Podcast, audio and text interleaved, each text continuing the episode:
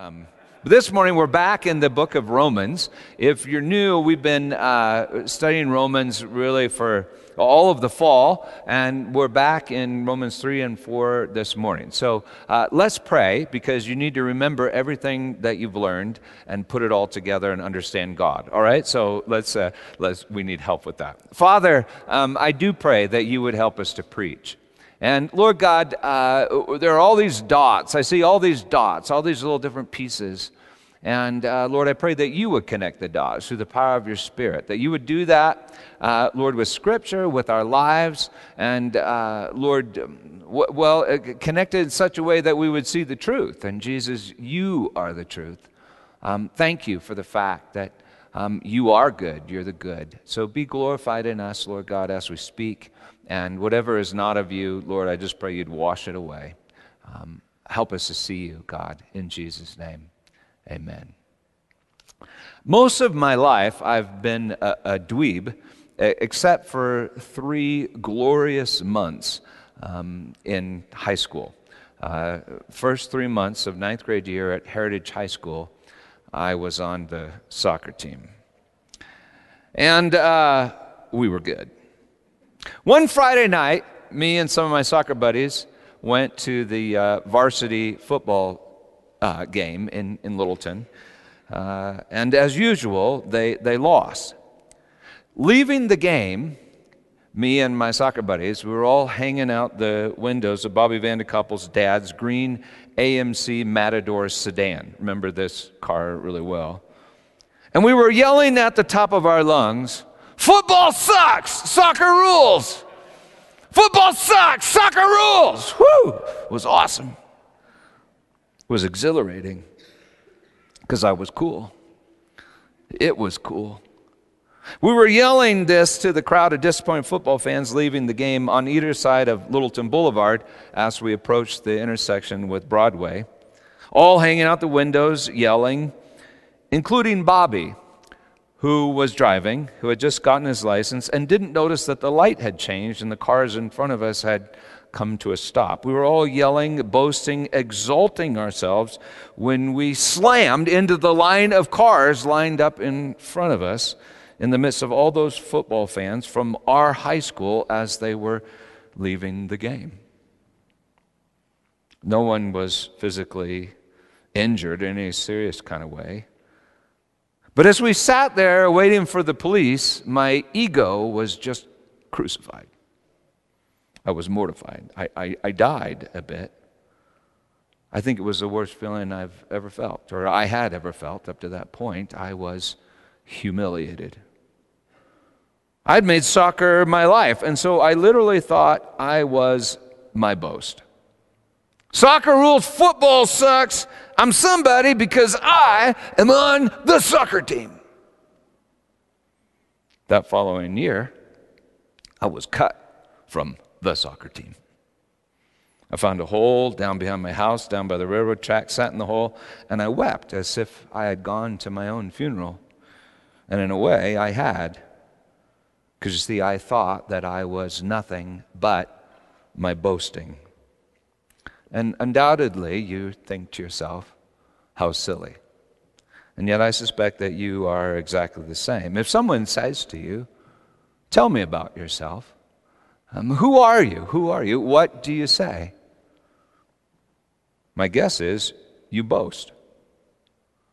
I mean, you say things like this I graduated from this school, I graduated from that school, or or maybe you say, you know, I chose to not waste my time with any more school, but move on to a rewarding, uh, a rewarding career, an honest trade. Or, or maybe you say, I love the arts, and so I paint, or I love adventure, and so I like to ski. Or if you're courageous, maybe you say, I'm crippled, or I was abused, or I was rejected and defrocked. But maybe you say it in such a way that you make yourself a victim, which, you know, in a backhanded sort of way is also a boast. I would have if I only could have.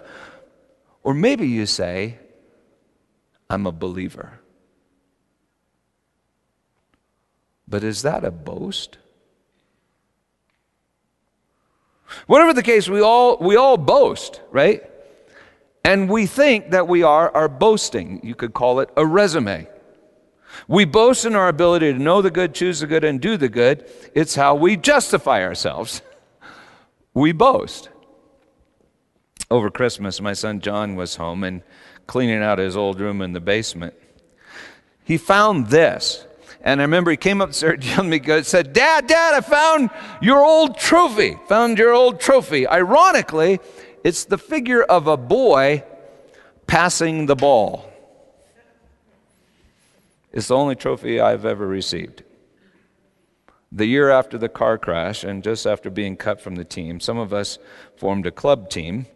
And at the end of the season, we all got these little trophies. It says, uh, double A champs. But I felt like a double A chump.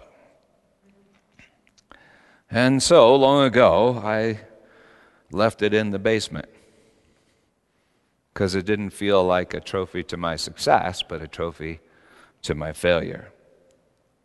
It is what became of my boasting humiliation. It's my only trophy, and yet, if I'm honest, I would suppose that I have another trophy. I, I hope that you don't mind me talking about this. But I suppose this is the most obvious way that our text for the morning refers to me. 20 years ago, we raised millions of dollars to purchase these three large office buildings and construct this 900 seat sanctuary on the side of Interstate 70 where the world drives by. At the time, I was preaching what I preach now. I believe the church was not a building but that a building is simply a necessary tool in a temperate climate. And I thought that uh, everything that's anything is grace, including our ability to trust that everything that's anything is grace. But if I'm honest, uh, to me, this building also felt a little bit like a trophy. To all of my hard work and all of my faith and all of my success. I would never ever say this out loud, but I know that I'm constantly tempted to think this. My church rules and your church sucks. I'm somebody because I'm the pastor and I deserve a trophy for passing the ball. When we raised money for the building, we needed a slogan. That's what the building campaign group we hired said. And so I came up with the slogan where the world drives by. I meant the gospel where the world drives by. But I suppose that I also meant a trophy to Peter's success where the world drives by, where the world drives by, a trophy. And the world still drives by. But ever since I was defrocked and removed, it's felt like a rather different sort of trophy. Something a little more like my old soccer trophy. And a reminder of the worst feeling I ever felt. We've been preaching through Paul's epistle to the Romans. And in our last sermon from Romans, Romans 3, back before Christmas, Paul suddenly asks this question So, what becomes of our boasting? Romans 3 21 through 4 25. Now, this is the English Standard Version, but I'm going to insert uh, sections from the King James Version and the Young's Literal Translation because modern translators can't seem to take Romans literally for some reason. Chapter 3, verse 21. But now the righteousness uh, dikaiosune. Now, this is important to always remember. In, in biblical Greek, righteousness and justice are this, really the same word. It can be translated either word. It's all based on the same root, dike.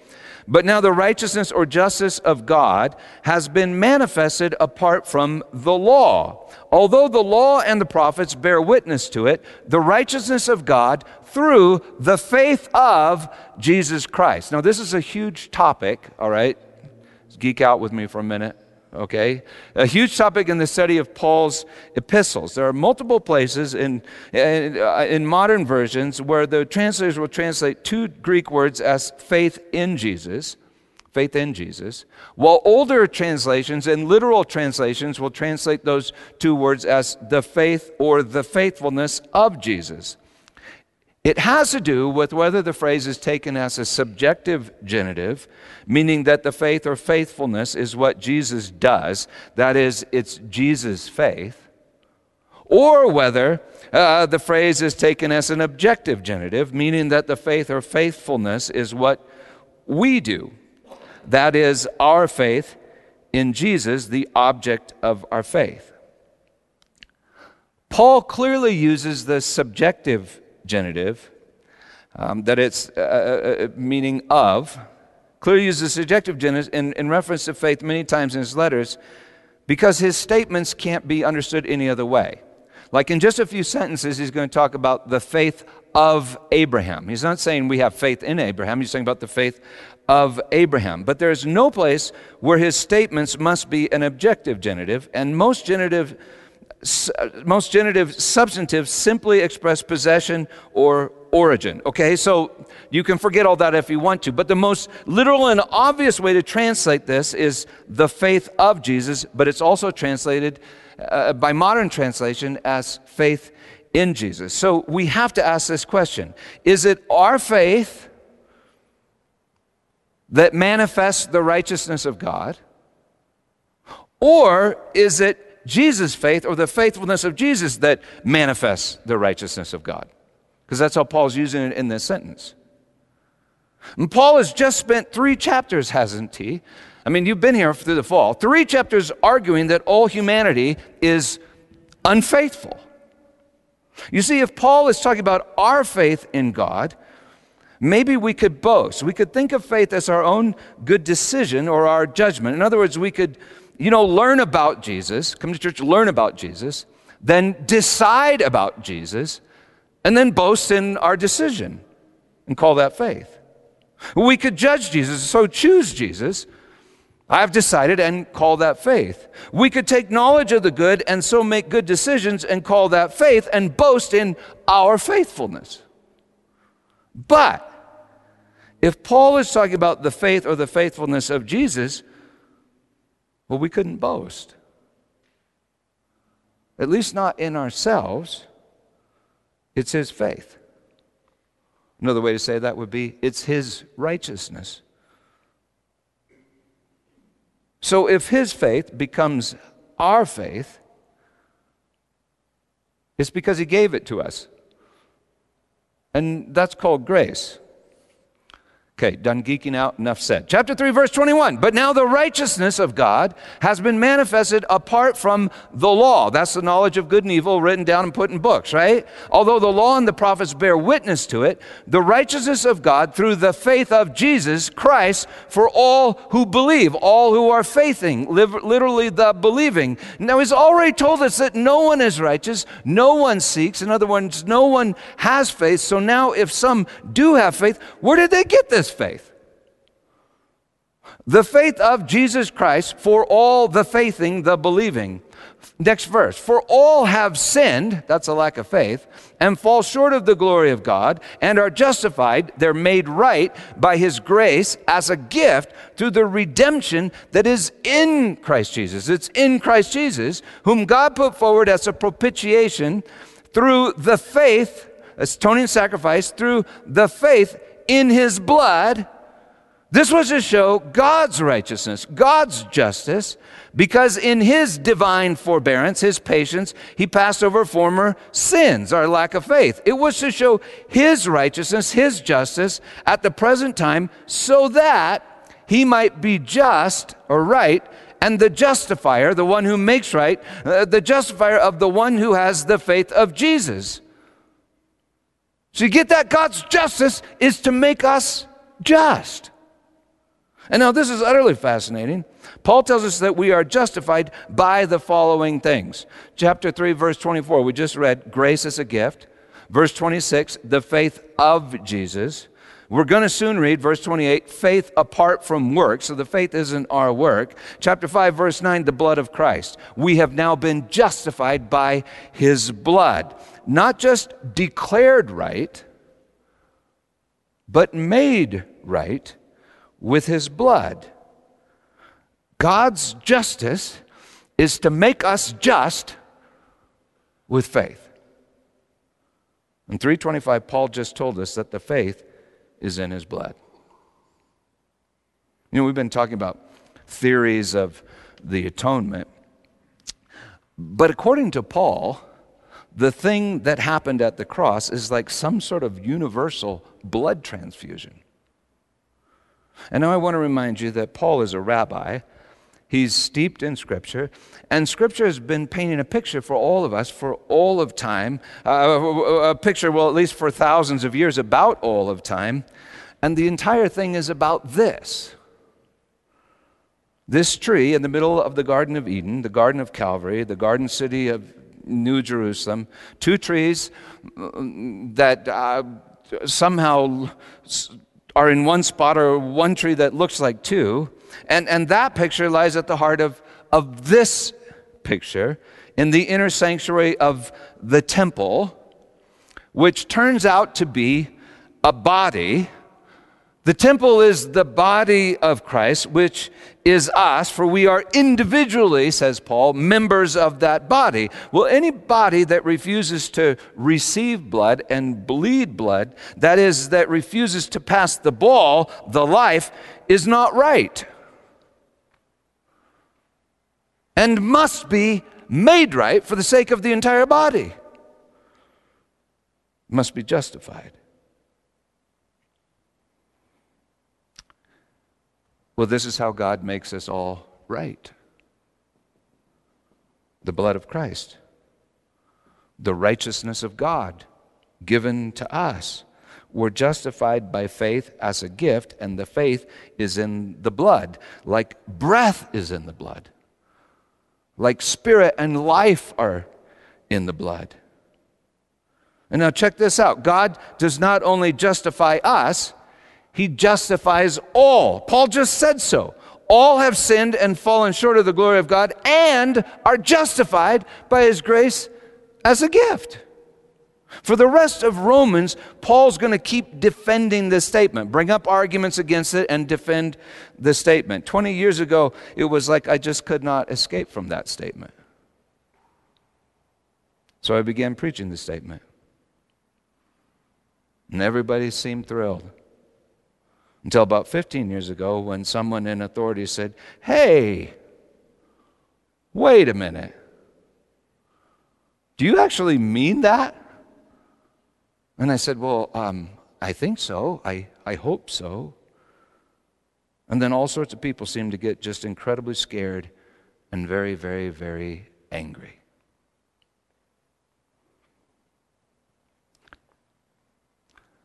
I now get calls from people all over the world. And oftentimes they share their stories and they usually say something like this This is such incredibly wonderful news.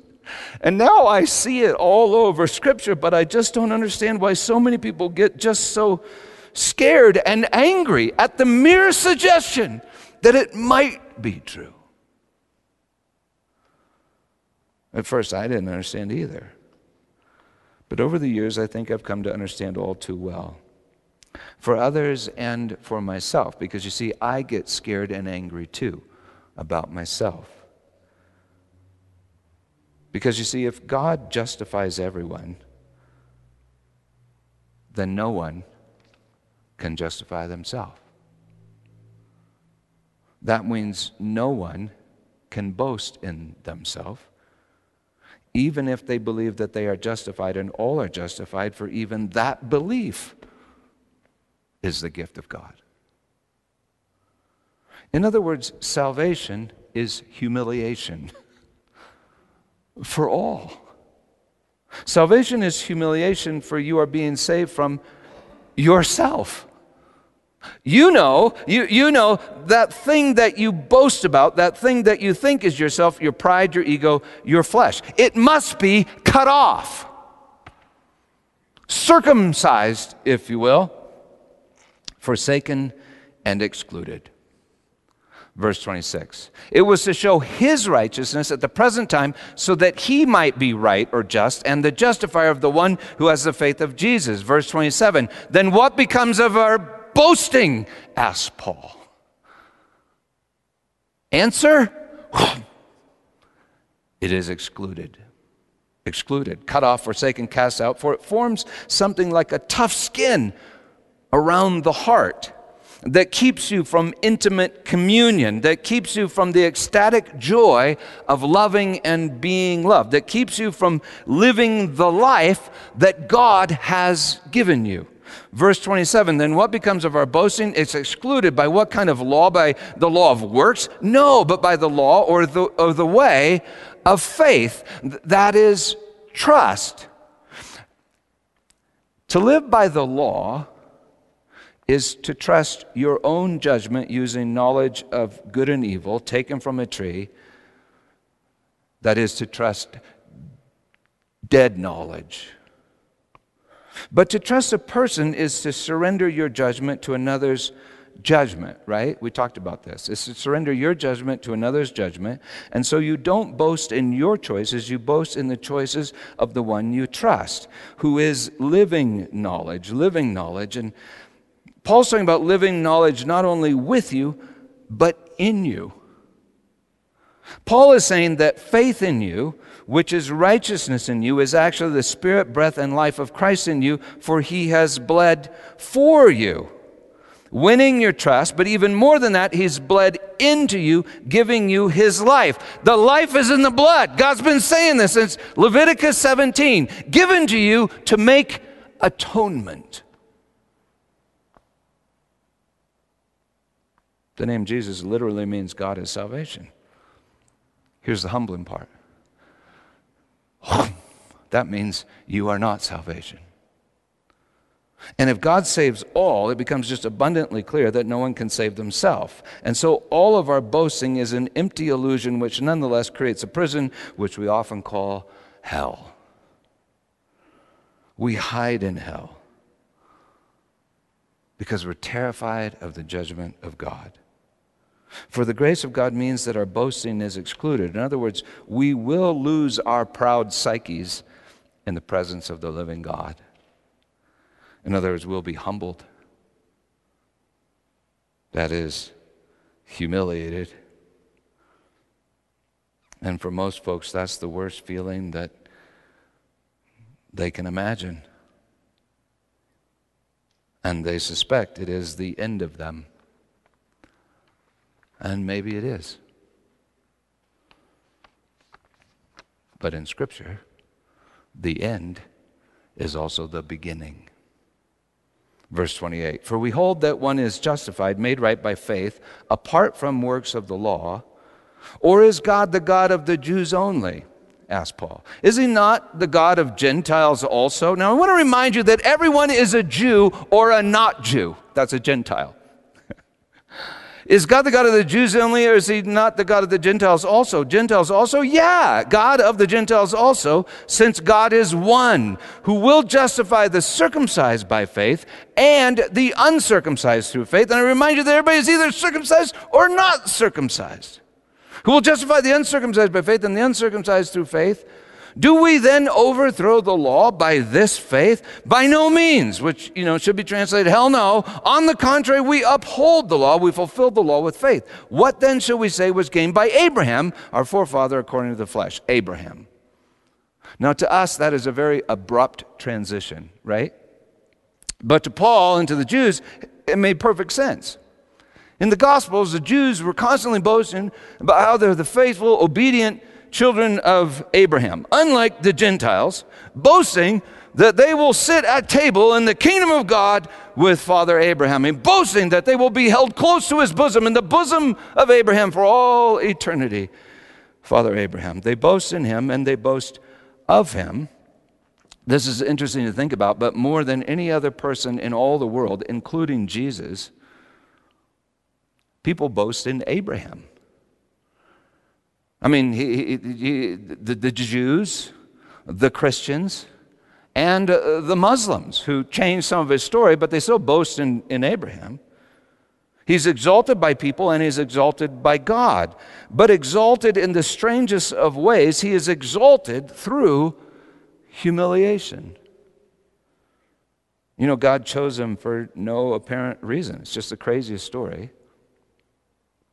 Chose him for no apparent reason, made him the most outlandish promises, humbled him for decades, and then exalted him because he had faith.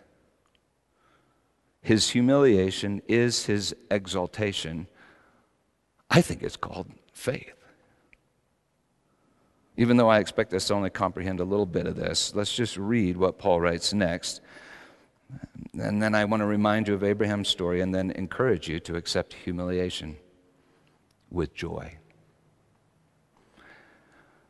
Chapter 4, verse 1 What then shall we say was gained by Abraham or forefather according to the flesh?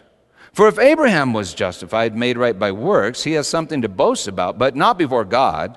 For what does the scripture say? Abraham believed God, and it was counted to him as righteousness. Remember, faith is counted as righteousness because it is righteousness. God doesn't lie, and Jesus is our righteousness, according to Paul. Now, to the one who works, his wages are not counted as a gift, but as his due. And to the one who does not work, but believes in, trusts him who justifies the ungodly. Trust him who justifies the ungodly. Not some ungodly, just the ungodly. God justifies the ungodly. Him who justifies the ungodly, his faith, trust him, his faith is counted as righteousness. Just as David also speaks of the blessing of the one to whom God counts righteousness apart from works. Blessed are those whose lawless deeds are forgiven and whose sins are covered. Father, forgive them, said Jesus from the tree. Blessed is the man against whom the Lord will not count his sin. Paul tells us that love keeps no record. No counting, same word, logizomai, all these different verses. No counting uh, of wrongs. But love does keep a record accounting of rights. That's anything done in faith. Faith in the one who justifies the ungodly. That's what Paul just told us. Verse 9 Is this blessing then only for the circumcised? Seems like a weird transition, too, huh? But let me remind you circumcision was the very first law, religious law, outside of the garden. And it was given to Abraham when he was, wait for it, 99 years old. That must have been utterly humiliating and utterly bizarre. It's utterly bizarre until you discover that it symbolizes the circumcision of the heart. And that's the place in which we hide from the painful presence of love, and God is love. God is our helper. In Hebrew, Azer. In fact, there's a name, Eliezer, that means God is our help. Is this blessing then only for the circumcised or also for the uncircumcised?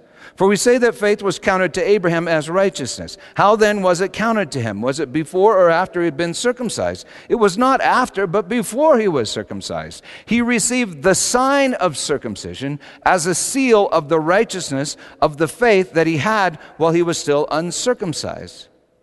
The purpose was to make him the father of all who believe without being circumcised, so that righteousness would be counted to them as well, and to make him the father of the circumcised, who are not merely circumcised, but who also walk in the footsteps of the faith that our father Abraham had before he was circumcised. For the promise to Abraham and his offspring, his seed, that he would be heir of the world, that he would inherit the world, and that would include you, right? I mean, let's just take a shot at believing the Bible here for a minute. That means you have been promised to Abraham. The promise to Abraham and his seed that he would inherit the world did not come through the law, but through the righteousness of faith. For if it is the adherents of the law who are to be the heirs, faith is null and the promise is void. I think another way to say that is that if anyone earns anything, if anyone earns anything, no one can inherit everything, including Abraham. Verse 15 For the law brings wrath. Knowledge of good and evil taken and used to justify itself brings wrath. But where there is no law, there's no transgression. That is why the inheritance depends on faith, in order that the promise may rest on grace and be guaranteed to all his offspring. Well, who's his offspring? That's what all the fighting is about in the Middle East right now, I think. Guaranteed to all his offspring, not only to that of the, uh, of, of the law, but also to that of the faith of Abraham, who is the father of us all. Gah! we are all his offspring, according to Paul. As it is written, I have made you the father of many, which often means all in Scripture, and here it obviously means all because the way I've made you the father of all nations in the presence of the God in whom he believed, who gives life to the dead. Not some dead, just the dead, and calls into existence the things that do not exist. Amazing. So, what does God call into existence? Everything. And how about faith? In Abraham, which is the promised seed in Abraham, which is Jesus Christ in Abraham. See, it's like the last sermon we preached from Romans. Um, Abraham is like a virgin that conceives. And what does he give birth to? Salvation. Yeshua. Jesus. You know, when a woman gives birth, she goes through intense labor. And it's humiliating. But when the child is born, she knows that the child is a miracle, and so she is not proud of the fruit of her womb. She's grateful.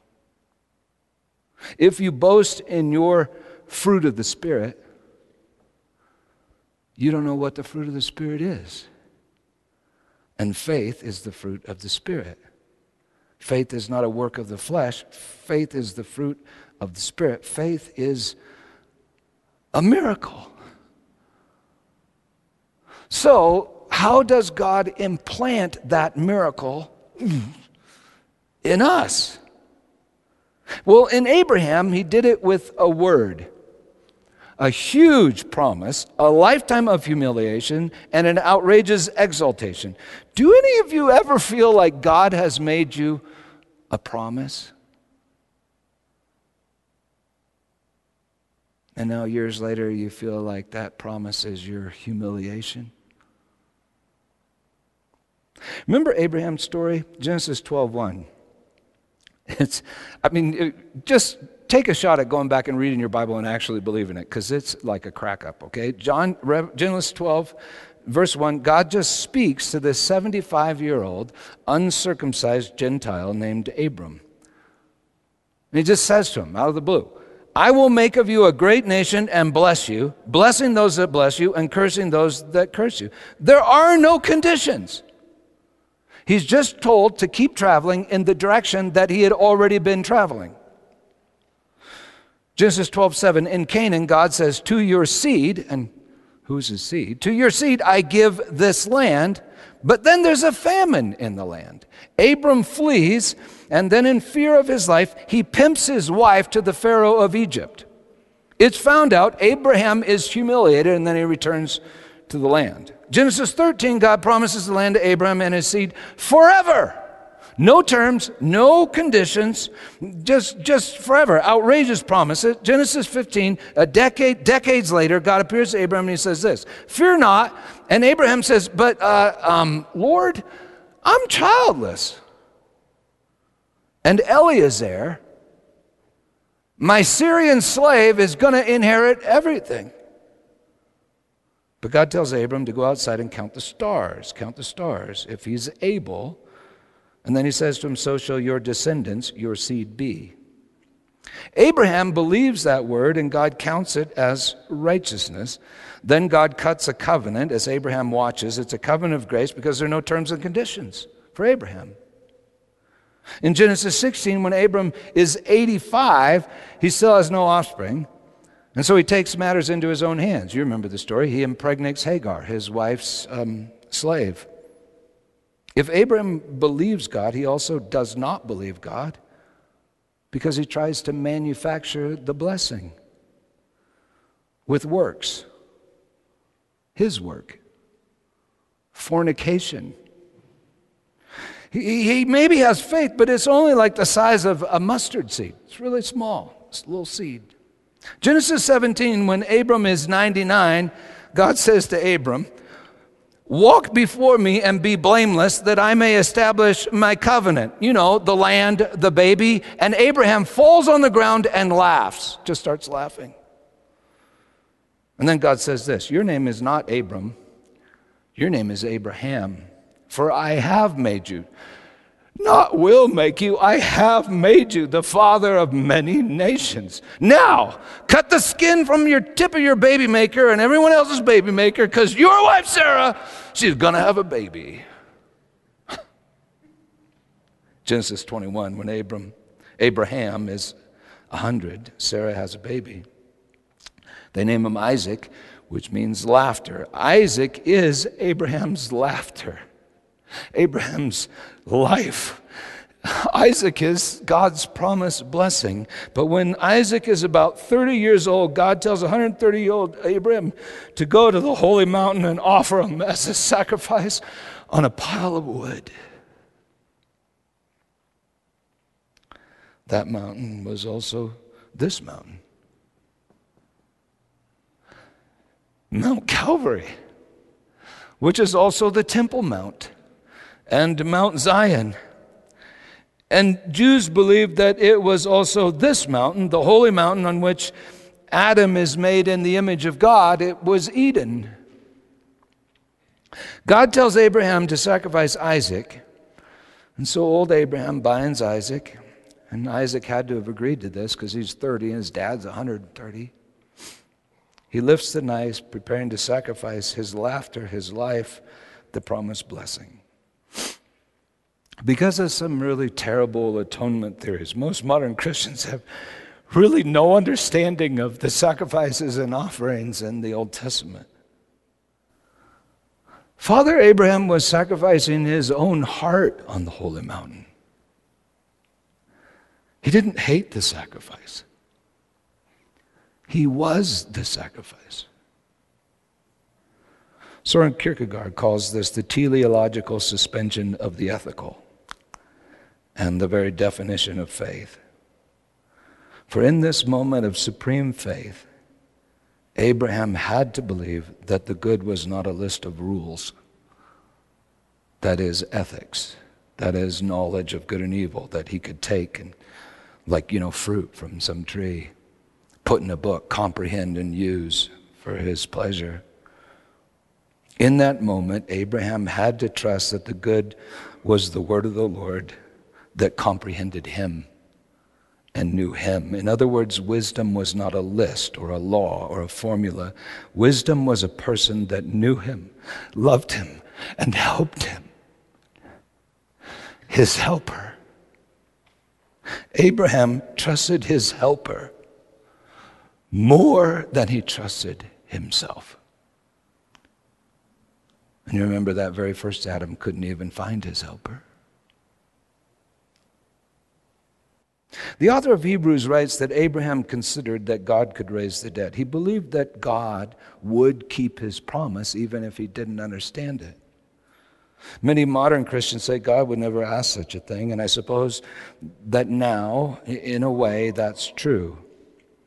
At the time, God had not given any laws except for circumcision. But now he's told us never ever sacrifice a child. He would never ask such a thing. And yet he asks such things all the time, doesn't he? God is sovereign. And he will ask all of us and each of us to surrender our husbands, wives, children, friends, homes, and even ourselves. We will all lose our psyche. We will all die. In fact, Paul is working his way toward this amazing statement in Romans 12:1. Therefore, present your bodies a living sacrifice. Well, on the holy mountain, on the holy mountain, Abraham sacrifices his judgment to the judgment of God. And that's called faith and it is utterly humiliating. Yet the Lord intervenes and provides a substitute that we now know is his own son, his own heart, his very self. And actually, the promised blessing that is promised to Abraham, Jesus our Lord, who does die and is resurrected, even in us, his body, the household of faith. Then this is the kicker. God says this Genesis 22 25, By myself I have sworn, declares the Lord. Because, because, because you, Abraham, have done this, this act of faith, and have not withheld your son, your only son, I will surely bless you. And yet, God had already promised, unconditionally promised, to bless Abram 50 years earlier when he was an uncircumcised pagan living in Syria. Do you see what this means? God knew that Abraham would have faith. Why? Because he knew that he would create that faith with a promise, a humiliation, and an exaltation. In Scripture, it's like everything depends on faith, but faith always depends on God. People will sometimes say, if you believe God saves everyone, you obviously don't believe faith is necessary for salvation. But I believe faith is salvation. And what they think is salvation is actually damnation, their own judgment. But faith is a miracle. Faith is the Spirit of God flowing through our veins.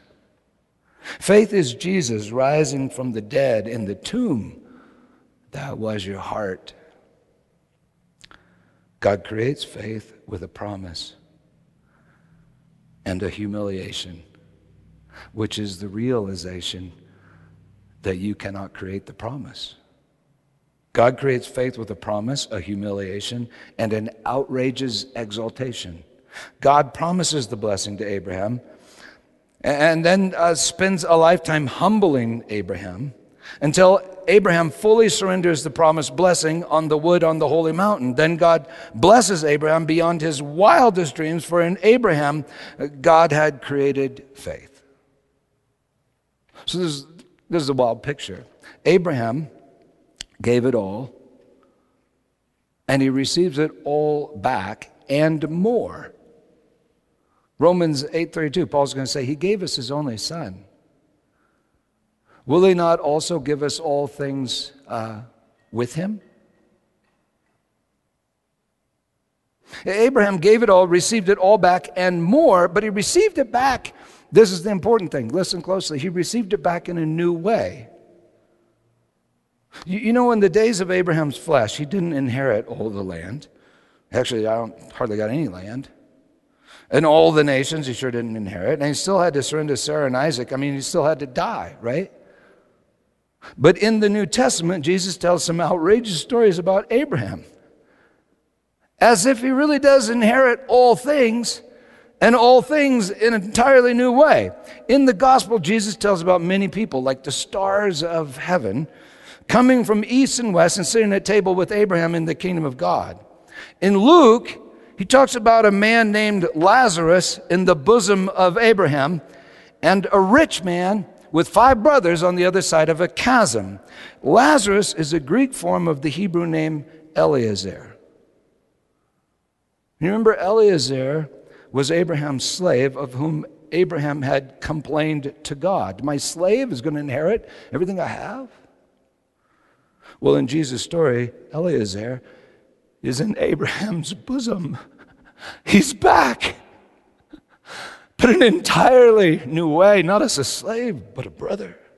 And the rich man with five brothers who despised Lazarus, that is Eliezer, he appears to be Judah, the father of the Jews. It's not that Judah can never get to the bosom of Abraham, it's just that he's going to have to watch Jesus, the king of the Jews, destroy the chasm first and give him a new heart and uh, in the process of destroying the chasm so that he'll enjoy hanging out with people like Lazarus.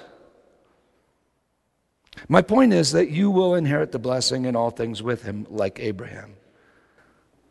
But you cannot receive and enjoy the blessing and all things with him until you've been humbled like Abraham on the holy mountain. And that's because the blessing and all things with him are a gift.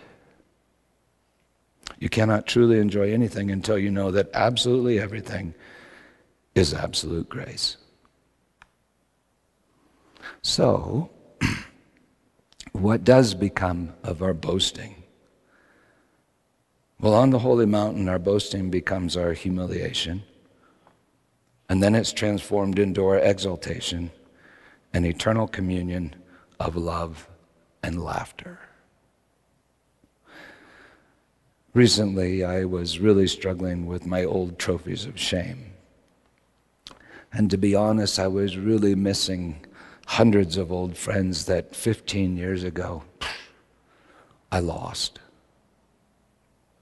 I asked Susan to pray for me, and she said, Peter, I, this doesn't make any sense to me, but all I hear is Philemon and don't count the stars.